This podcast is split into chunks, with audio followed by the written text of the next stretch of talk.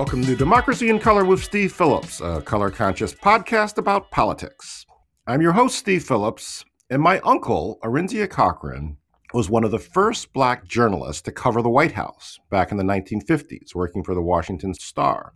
I remember telling you about it, it was actually too racist. And then when he would sit down at lunch, the reporters would get up and walk away. So he wound up leaving and starting his own paper, the black, uh, black paper, Niagara Falls Patriot. But he helped to nurture my love of writing and my interest in journalism. And that interest led me to get a job with the Cleveland Plain Dealer, which is the largest paper in Cleveland, where I was a copy boy. And this was back in the day. And so the reporters would sit at their desk at their typewriters. Young people Google what that is, type their stories up, pull the piece of paper out of the typewriter, bring it over to me. I would put it into a pneumatic tube and shoot that upstairs to where it would be physically laid out for the newspaper. Two years later, I got an internship at the Plain Dealer on the editorial board where I got the paper. We would talk about the weekly uh, events, what's going on in the world. And I got the paper to take the then radical step of urging the United States government to talk to the African National Congress. It was 1985. Nelson Mandela was still in prison. I share that history to highlight just how much the media business has changed over the past few decades. And so today we're going to talk about what those changes mean in terms of the obstacles and opportunities for people of color in general and for building a multiracial democracy in particular. And for that conversation, I'm delighted to be joined by a guest who is squarely in the middle of these swirling changes that are taking place in the media and communications landscape. And joining me for the conversation is my co host, Charlene Chang, who is also a journalism OG from back in the day.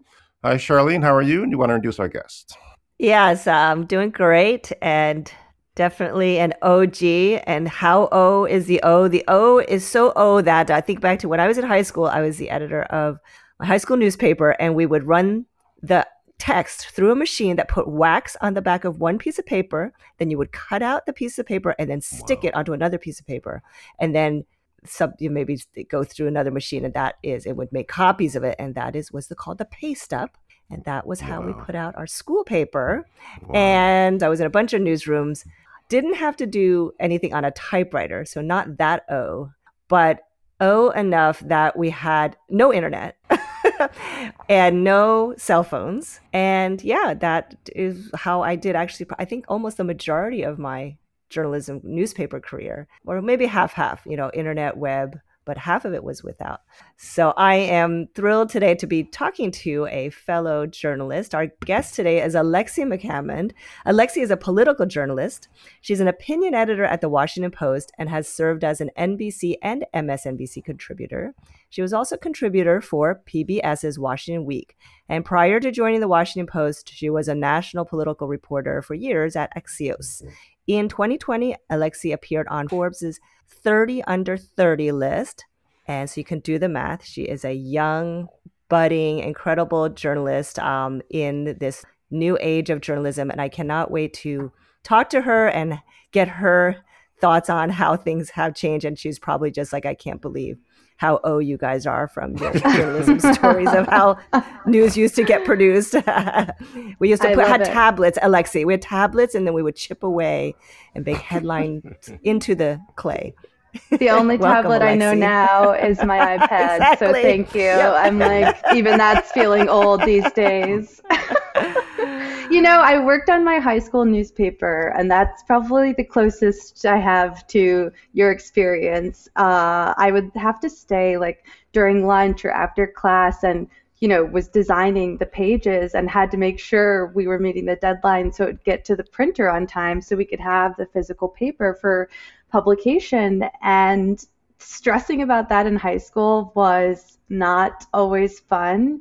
And I love that I'm at the Post now and I don't have to think about inches or column space. Uh, luckily, other people deal with the paper side for opinion, but that's the last time I had to deal with the printing press. column inches are not a big part of the Instagram era. So no, I used to also like cold call local businesses trying to sell ads to get the paper uh, in circulation. It was wow. it was a good experience. I really love doing it but um it's funny Feels to character. think about that now. Mm-hmm. yes totally totally. I mean I, my sister is only two years younger and i can't even get her to pick up the phone for me. You know she's like they do not want to talk phone? on the phone. Yeah. Well thank you guys for having me. I'm so happy to see you Thanks for being here. Of course. We're so thrilled to have you here. We're going to get into it. Lexi, um, you don't know, we're on to going back down memory lane. You've told us you're your high school newspaper editor. We were interested in asking you this. You were a sociology major actually at University of Chicago. And you did, when you were there, write for an undergraduate political publication. It was called The Gate. But apparently, our research shows that you originally wanted to be a doctor and is that accurate? And um, just kind of curious. So where where yeah. like how did that journey go that you went from first of all like how did you start from wanting to be a doctor and then going into sociology and then getting into mm. journalism and media yeah, thank you for the question. Good research team. I'm always afraid of like how much exists about me on the internet, but then I laugh when it's wrong and it says I'm like six three and worth like two trillion dollars, and I'm like, well, if only. It's a bad problem. yeah, good problem to have. yeah. Um. So when I was, I grew up in the Midwest. I'm from Rockford, Illinois, which is pretty northwest from Chicago, and I was the first in my family to go to college. I'm the middle of three. Mm. And I always, you know, I'm a big animal person, I'm a big people person, and I've always wanted to help people and be in situations where I could talk to them and understand their problems and then work towards solutions. I, from a young age, was like, well, obviously that means being a doctor. And my parents, bless their hearts, being from the Midwest, having not gone to college themselves, they were like, yes, absolutely do that and do not think of anything else. You'll make enough money to take care of us someday. Like, that's the right career path. Do that. So I loved external validation from a young age, and that kept me going for a long time to the point where I wasn't even really allowing myself to consider doing something like journalism as a viable career option, even though I was fully I was telling a friend about this the other day. My sister and I would make these little home movies. They were like sketch shows essentially, and I always made sure there was like a news segment in there. And so I would be doing little oh. stand-ups like in my bedroom, you know, talking about like I don't know the weather in Rockford and like what's going on at home. Um, and I would make little zines and pass them out to my family members, and was always loving writing and reading and watching the news and having discussions, but you know, frankly, uh, we were like a lower kind of middle class family in the Midwest. We lived paycheck to paycheck for a really long time, and my understanding of a job was a very transactional thing that I was to do to make money. Hmm. So I was like, I'll never make money writing for a newspaper. Who knows where they, they will be once I graduated college in 2015? You know, people weren't really sure where media was going. But when I got to college, I was so lucky to be at the University of Chicago. It was a huge culture shock for many reasons. I had only gone to public schools before that, and those experiences alone were totally different. But I got there and I had to have a real come to Jesus moment with myself because I started taking these classes like, you know, organic chemistry and these like advanced biology classes. And I love learning for the sake of learning. So school is like totally my jam. But it got to a point where I was like, Lexi, like, you're kind of unhappy in these classes. I couldn't really see the fully formed life that I wanted down the road, mm. like a partner and, you know, being able to travel and having interests outside of work. I just I didn't I couldn't see that with the path that I was following. And I was like, well, what do you actually like doing? What have you actually always enjoyed? Writing, reading, media consumption. And so I had to just sit with myself and say, like, look, I know this is really scary. U Chicago doesn't even have a journalism program. So it was like, well, what am I going to study mm. if it's not so clear? And I just called my parents one day and was like, listen, I'm switching my major to sociology and I'm going to pursue being a reporter and this is what I really want to do. And they were, um, you know, a little confused at first, uh, eventually supportive. Their initial reaction was like, you're going to make no money and i was kind of like i'm just i have to believe in myself like this is what i want to do mm-hmm. and i will be successful if i'm so passionate about it and sociology was a matter of talking to friends and being sort of like what do you guys think I'm interested in. Mm-hmm. Like, what have you taken classes in that you think I would vibe with? And sociology was so perfect for me. I mean, like, we got to do like the most random things. We were assigned to take the bus and the train up and down and around Chicago and be little ethnographers and just take notes on people that you notice and trends and places that you go all the time that you wouldn't have seen otherwise. And at the core of it all, as I said at the start, it was about wanting to know other people's problems or hopes and dreams, you know, and ideas, and where I could fit into either helping them solve an issue or bring something to life. And I love learning about the squishy parts of what makes us who we are. And sociology is a huge part of that. And I think that it's helped me view sort of what I do from a different lens than I would have if I had done a traditional journalism program for four years but it was great. And I feel like I look back now and in the moment I couldn't see sort of everything lining up to what it has now. Uh, but it was all so perfect for me and I wouldn't do anything over. I mean, maybe I'd like not take the chemistry classes in the so first fa- quarter. it's so fascinating that we had, you know, you and I have talked some stuff, you know, before, but not about this. And so I went to college thinking I was going to be a doctor until I took organic chemistry. And then that was my similar type of piece. And so I realized I was like, I wouldn't mind being a doctor, but I didn't want to become a doctor in terms of mm. going through all of that. So that's very fascinating. Weeding out realities. So I, in terms of these changes, you mentioned that things were, you know, uh, certain when you're in high school and in college. And so the question has to do with what you've seen in terms of the technology and how this technological development have impacted journalism and writing and communications, right? And so you you worked for six years at Axios, right, which is a you know very kind of new media e techie media startup, and then now you're at Bezos's Washington Post, which is both the epitome of legacy newspaper, and in terms of certainly in terms of Washington D.C. Uh, I love uh, all the president's men and the whole Watergate hearings and whatnot, and all of that. But now you have Bezos, the Amazon guys, trying to bring you know new. You're doing Washington Post live. That didn't used to be part of what the uh, uh, the dynamic was there. So how do you think about these changes in technology and how they've affected journalism, both everything from research to distribution and platforms, et cetera?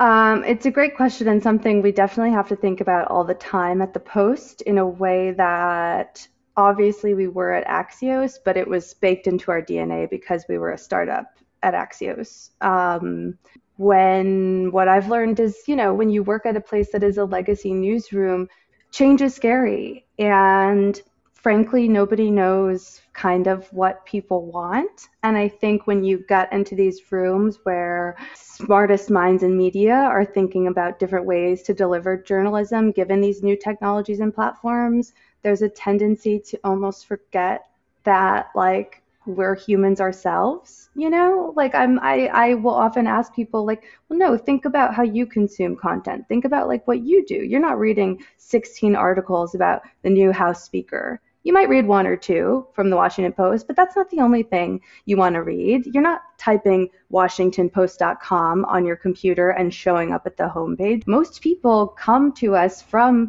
social media which is changing declining rapidly from a search engine like Google, and that's also a, a, game that you have to play, or from organic sharing from friends and things like that. And so we really have to think about how people are actually behaving, not only what do we think they want to read.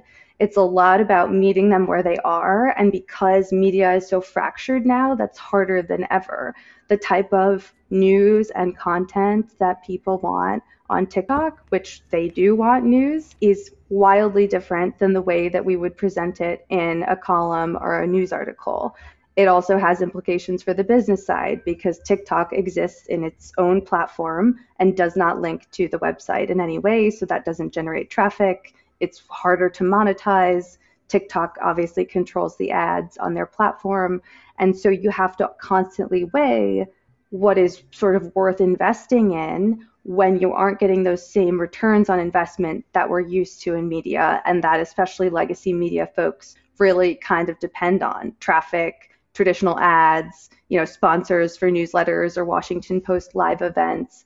And so a lot of the conversations I think we've been having lately is how to, especially when social media is declining, I would say, and not the best hub to find news, how do you give someone a product that is, because of what I do in the Post, political in nature, but brings together all the best parts and experiences from these platforms in a way that feels familiar but unique and new. Hmm. And so I'm always trying to look at places like Reddit or TikTok or YouTube Shorts and and gather it's almost reporting sort of what are people talking about on these apps? How are they talking about and feeling about things like the presidential election? And how can we bring that to our audience who probably subscribe to the paper more often than not and are older than the people who are on TikTok, but might have those same opinions or want to learn what's going on? And so that's what I've noticed lately, not just with us, but other places, trying to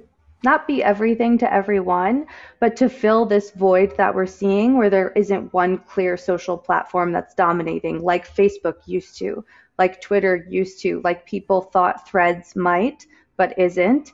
Instagram's also really hard, doesn't link back to the website, it stays in the app. And so I think one of the biggest changes is really the business consideration because that changes what you write where you're putting it, who's writing it, how often you're doing it. And I think it's difficult for folks who have been doing this for a long time to immediately see the benefits of investing in those platforms, taking risks, doing things that are not anything like traditional journalism, divorcing yourself from the pain of, okay, this isn't going to make us money in the way that we know how, but we have enough smart people to get ahead of different ways to make money from this platform, knowing what we know and being able to make educated guesses. The last thing I would say is that across the board, media now reflects, I think, a lot of what people are talking about on Twitter, for better or for worse. And I think that can sometimes limit our discussions, like I was saying earlier about,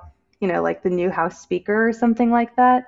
I'll get out and do focus groups and it's like nobody even knows who this man is and they don't care. And that doesn't mean that they're bad or misinformed or, you know, shouldn't be like voting. It means we need to be doing things entirely differently because when you're looking at TV, you're listening to radio, you're you're uh, reading things online. It's the same conversations over and over and over again, and people want different content and they want to consume it in ways that are much more engaging. People love subtitles and captions. They like quick videos. They like sound. Attention spans are shorter than ever. That also really changes what we write, how you write it, how you present it and those are those are again changes that are hard for someone who is my age let alone folks who have been doing it for decades and have to sort of get used to this idea of okay now we're writing for a different audience and it might not make us money in the way we think but it will open doors to something new yeah, it's so fascinating here. You talk about gathering this information from these different places in terms of you know Reddit and TikTok. I guess the theme of this pod is going to be the OG piece, but it's relevant, I think, in terms of how media was shaped and how public opinion was shaped in this country. So when I was on the editorial board of the Cleveland Plain Dealer, you would come in and you would get the dead tree copies of the New York Times and the Plain Dealer, and you would sit down and read those, and then we'd have a meeting to talk about the news of the day. First of all, all this like wait, this is a job? You read about the news and talk about your opinions about it? And so that was like really drawn to that because of my own trajectory. But that was the extent of what the information gathering. It was what was in the Times, and maybe it was in your local paper, and then you t- that shaped what the whole paper would actually be doing. And it's so different now, and I'm so grateful for that. And what's most interesting is that data that our next gen team, next generation team has collected. They focus on audiences that are like 18 to 32 and how they behave and interact with us. And apparently, our data shows that that demo is actually really interested in multiple perspectives and are turned off almost from clear or extreme biases. So, like, they might look something up on the Washington Post and then go to see what and whether Fox News has written about the same thing. And that is something that I've seen happening in real time on TikTok, which has been the most fascinating.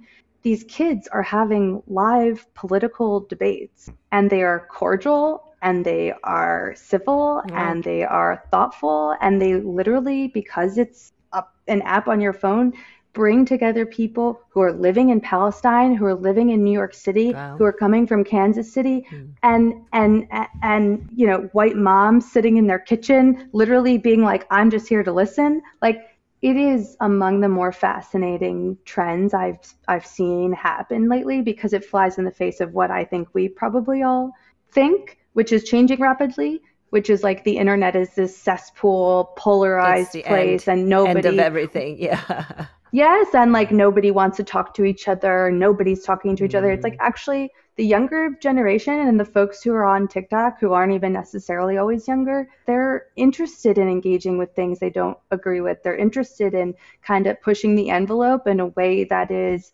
open to hearing other people do the same. The biggest example I've seen of this lately, and that I've talked to my editors about, is that it, it really feels like the country is not ready properly for a third party. But, but at the same time, it truly feels like it's the first time that a sizable amount of folks are just done with the two party system.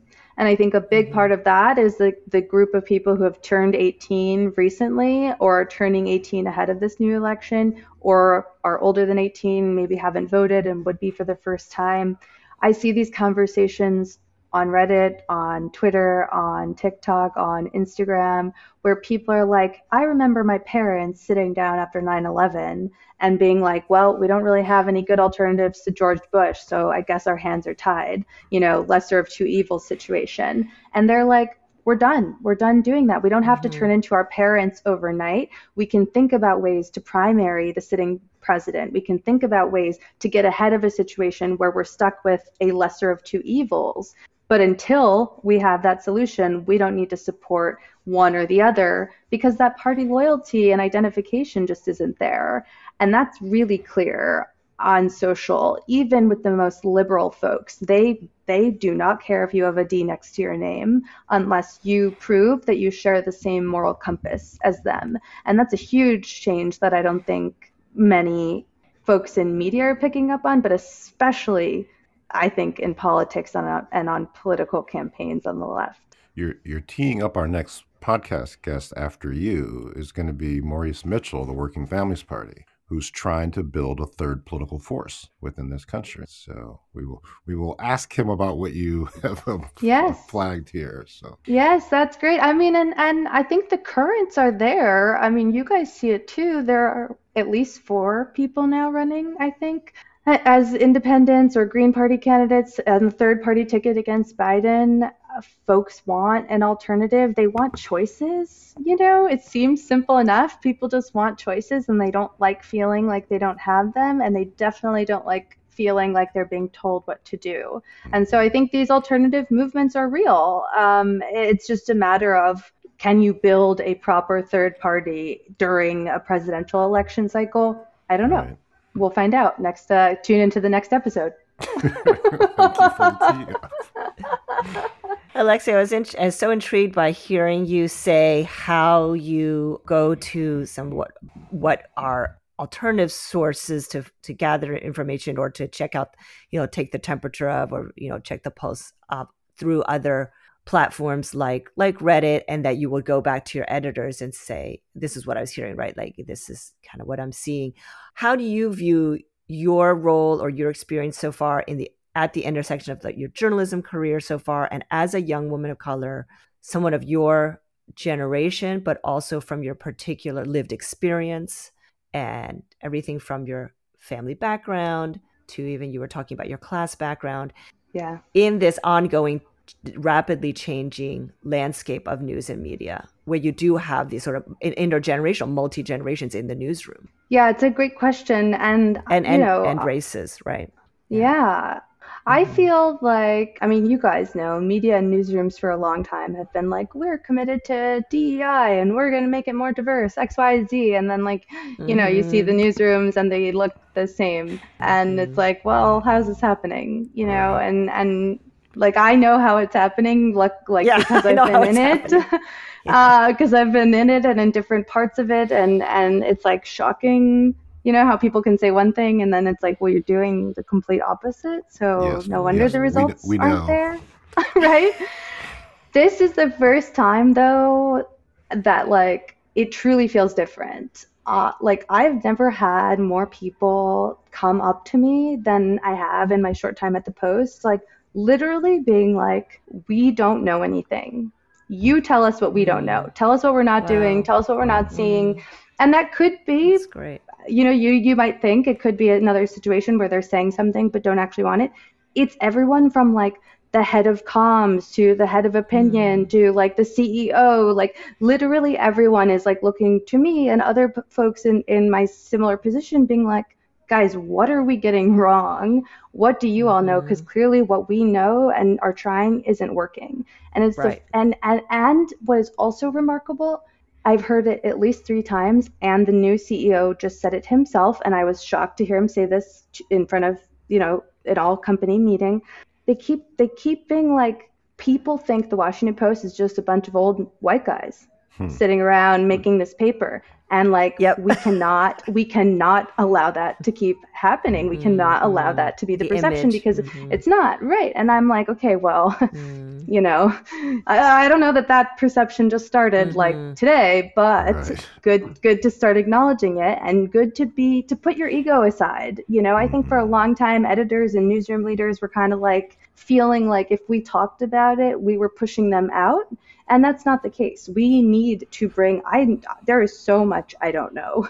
People talk about like Bush era tax cuts and I'm like, guys, I was sitting in my parents' kitchen like they were still making me dinner at that point in my life. Like I was in elementary school, like please teach me these things and and vice versa. And there are also stories that simply won't be brought up or told. There are perspectives that that won't be told or considered. I'll, I guess I'll think of an idea from the Taylor Swift Travis Kelce news cycle.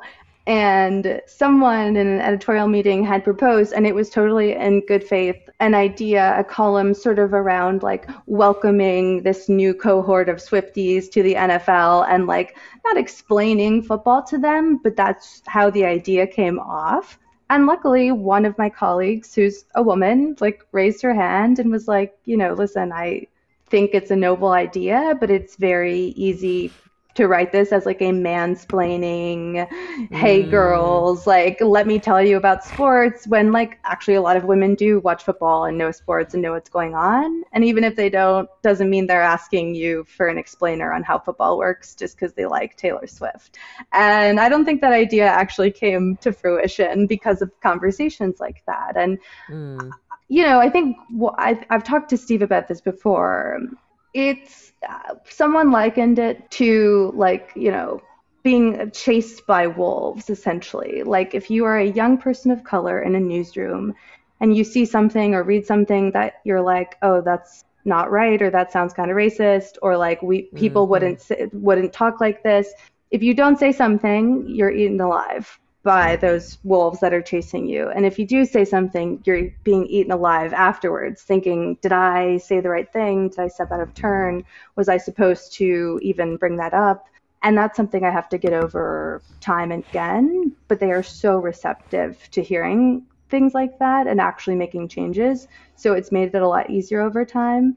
But I am so heartened that they're like, look, you know a lot more than we do. So let's uh, collaborate just real quick for the audience members who may not be sports fans, Travis Kelce is a pro football player for the Kansas City Chiefs who's dating Taylor Swift, who I think most people know. And what people uh, don't yeah. know about Travis Kelce is that he's from Cleveland Heights, Ohio, which is where I am oh. from, and he oh. went to Heights High, where my brother Jeff went to high school. All, all things connected. Your brother could have been uh, dating Taylor Swift in another life. I yeah, that would be that would be something else. Alexi, what you were talking about some platforms. I'm I'm pretty intrigued and just curious. So, what are some platforms that you will regularly check out as a journalist that you're drawn to, that you you look to um, glean conversations from and trends from beyond just looking at you know all the other news sites? A lot of it uh, these days comes from like individual creators, you know, or like I, I hesitate to say influencers, but those trusted voices you can go to, whether it's on Instagram or TikTok or Reddit, and see sort of what's going on. Two weird things I've been doing, weird, to come up with ideas at the post. One, I've literally just been going through the comment sections of different articles and looking at those debates that people are having mm. because there are often bits and pieces and angles that I'm like, oh, this is what they want to know about, or this is what they're tussling over, and like we haven't mm. addressed that, or mm. this is a good follow up story idea based on what people are actually talking about. And that's the greatest use of social media, obviously, is just like going to this place where there's endless spaces where you can find conversations.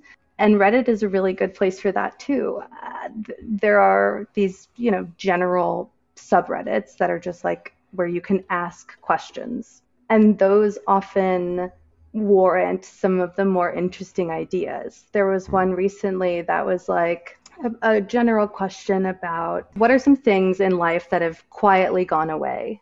And people said some, you know, obvious examples like, I don't know, like CDs or cassette tapes and things like that, right? Like physical things.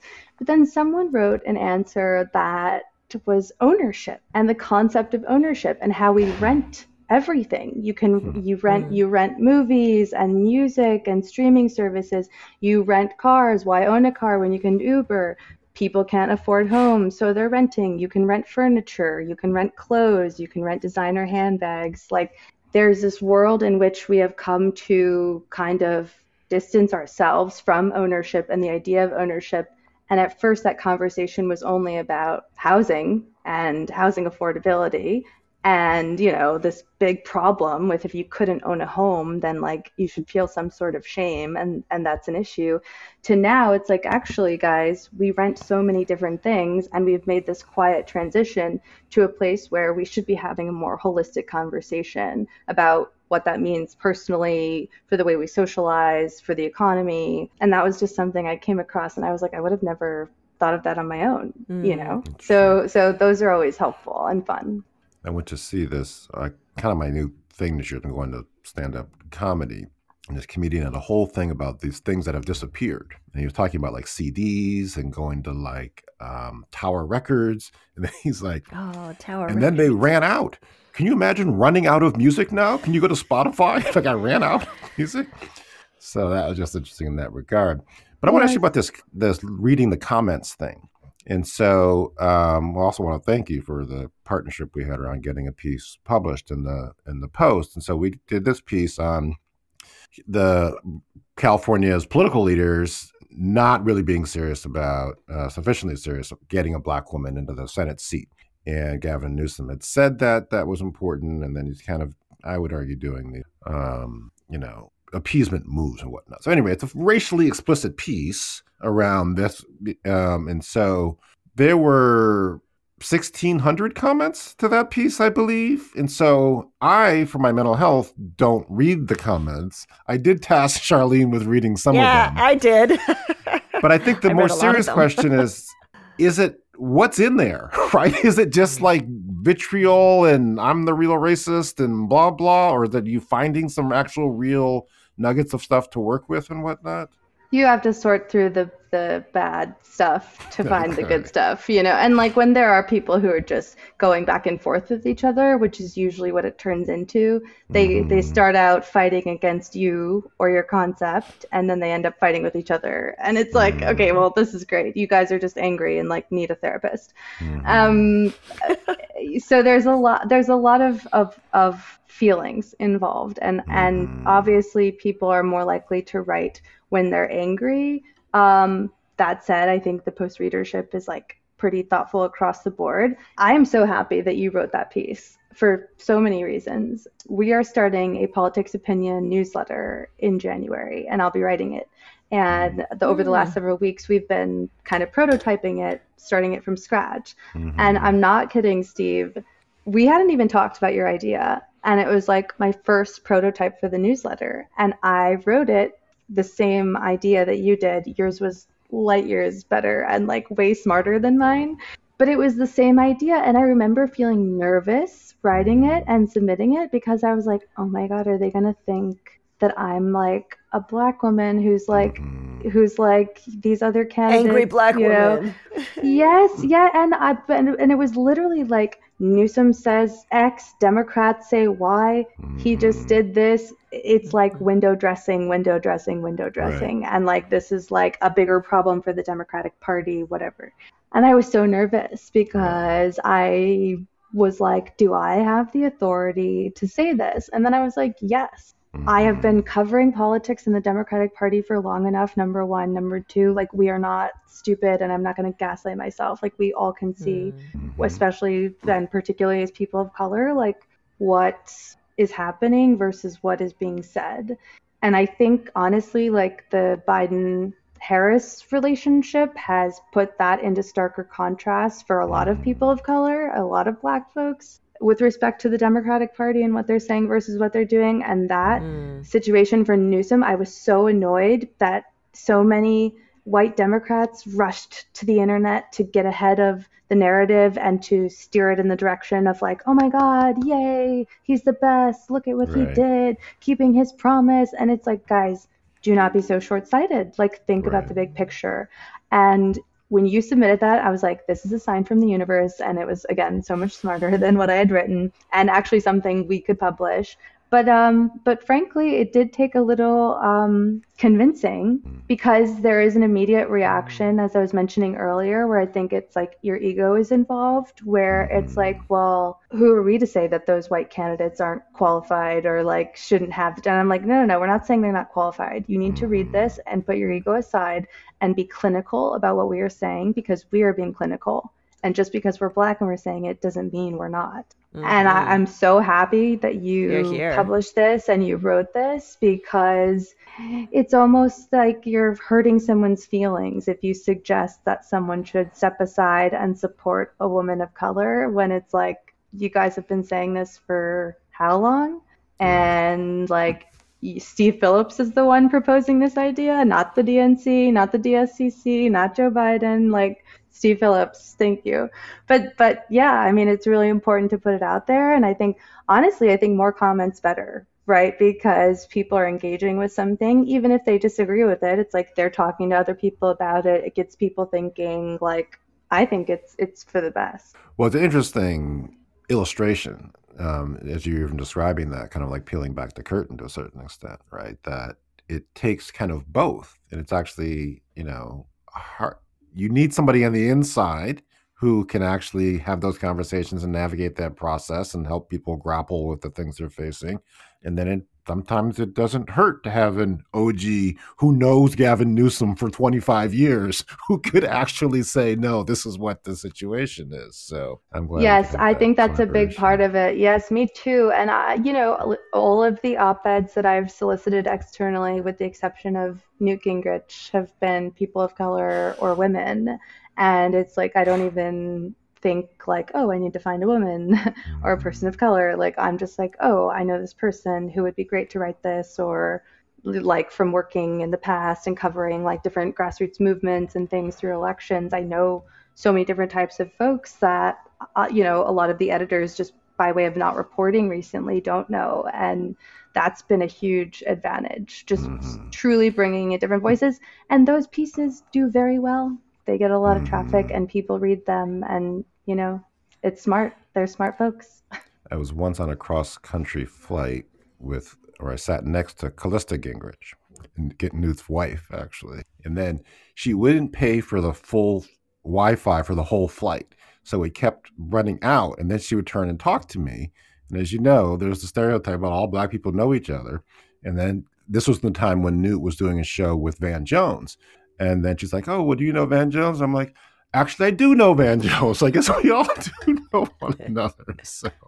Oh, but, I can't even imagine that. Oh, I know. She was quite lovely, actually. Good. Um, they're they're very like silly and cute on Instagram. She's always posting selfies of them, like from the golf course, and oh, like funny. they're like these incredible filters, and it's just like big, like very earnest. Yeah. So I want to pick a little bit about this thing you're talking about. You're talking a little about the role of being an opinion editor, and so your career though has been as a writer, and so both how is it different and also why mm-hmm. did you make that switch and then what are you hoping to accomplish by taking on this different type of a role one thing that people outside of media don't usually know is editor is i mean titles i think are stupid across the board but editor you like a lot of editors are also writers and i'll be starting this newsletter as i said and um, hoping to publish my first column soon, actually, oh. about RFK Jr. and black voters mm. And his anti vaccine rhetoric and his medical racism documentary and these ways in which it's not just what he's saying, it's who he's trying to appeal to when he's saying right. these things. And mm. the last poll I saw, it was either the Times poll or a Morning Consult poll from last week.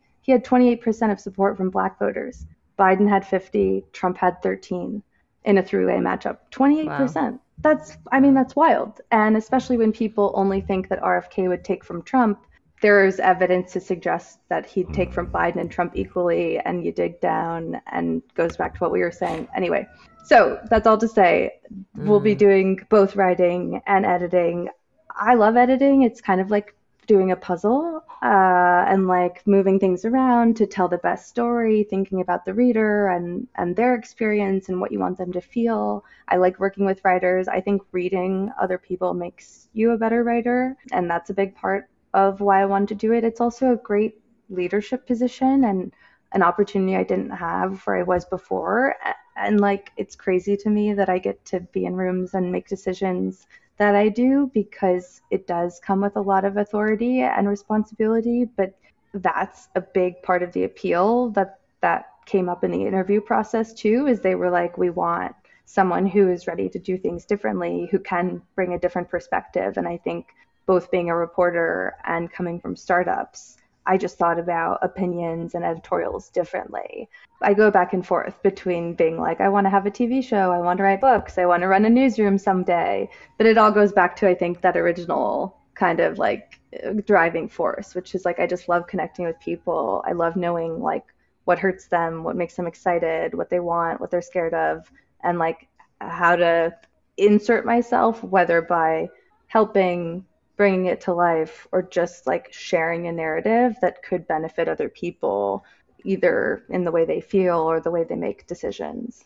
Oh, just here for all the things that you named that you said, I don't know if I want a show or, you know, this or that. I could just imagine you doing all of it. And it's uh, oh. exciting to see you on this path and see, you know, we've been following, you know, your career actually yeah. a bit. And we're just uh, really excited for you and to see you in this new role and looking forward to your newsletter. That sounds awesome. Thank you. It feels good. It feels like I'm in the right spot, you know, and I've tried to be someone who like adheres to the idea that life is nonlinear and that's especially true and can be with your career.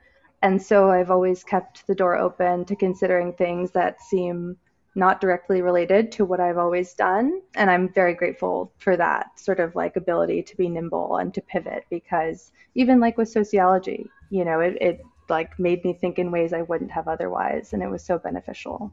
But not, not medicine though. Um, no, there are professionals for that. yes. Um, so we're getting towards the end, but you mentioned you're in this newsletter on politics and that you're doing, you know, both you are one and you have some of your finger on the pulse of kind of the attitudes of young people and their views and whatnot. So as you look at 2024, what do you see? What are you going to be looking for? Do you have any like predictions of how it's going to play itself out? Yeah, it's never been more over.